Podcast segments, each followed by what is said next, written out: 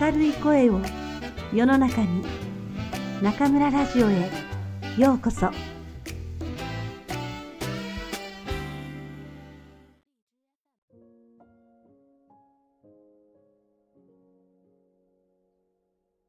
听众朋友们，晚上好，欢迎收听中村电台。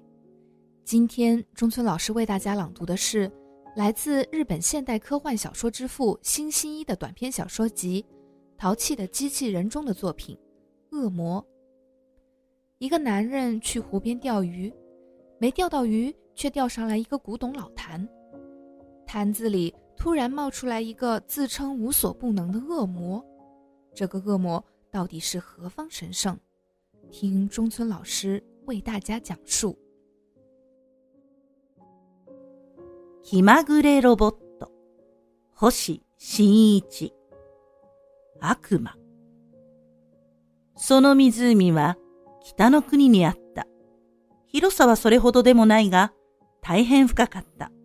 しかし、今は冬で厚く氷が張っていた。S 氏は休日を楽しむため、ここへやってきた。そして、湖の氷に小さな丸い穴を開けた。そこから糸を垂らして魚を釣ろうというのだった。だが、なかなか魚がかからない。面白くないな。何でもいいから引っかかってくれ。こうつぶやいて、どんどん釣り糸を下ろしていると、何か手応えがあった。しかし、魚ではないようだ。なんだろう。引っ張り上げてみると、古い壺のようなものが針に引っかかっていた。こんなものではしょうがないな捨てるのも尺だが、古道具屋へ持って行っても、そう高くは買ってくれないだろう。一つ、中を調べてみるとするか。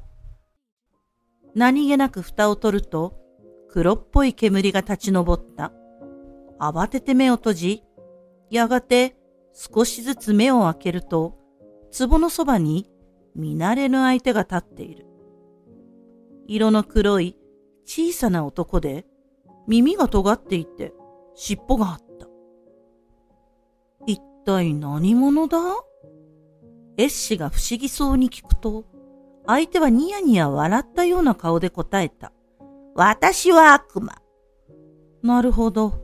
本の絵にある悪魔もそんな格好をしていたようだ。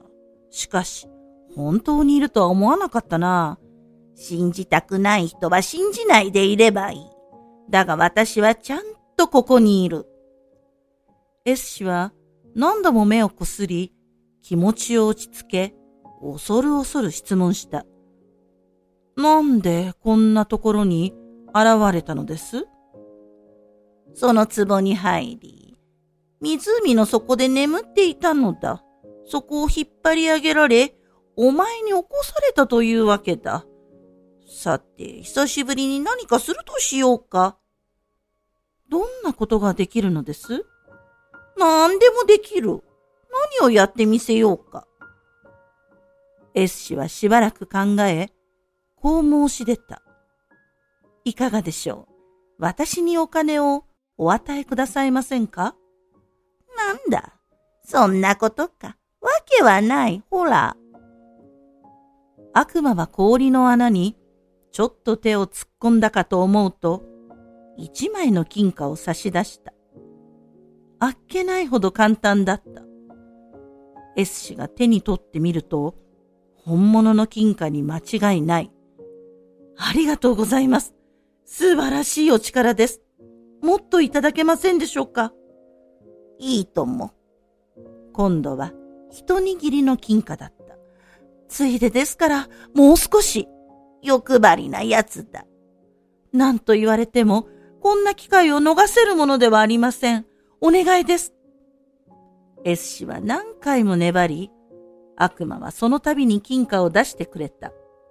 そのうち、積み上げられた金貨の光で、あたりは眩しいほどになった。まあこれぐらいでやめたらどうだ？と悪魔は言ったが、S 氏は熱心に頼んだ。こんなうまい話には二度とお目にかかれないだろうと考えたからだ。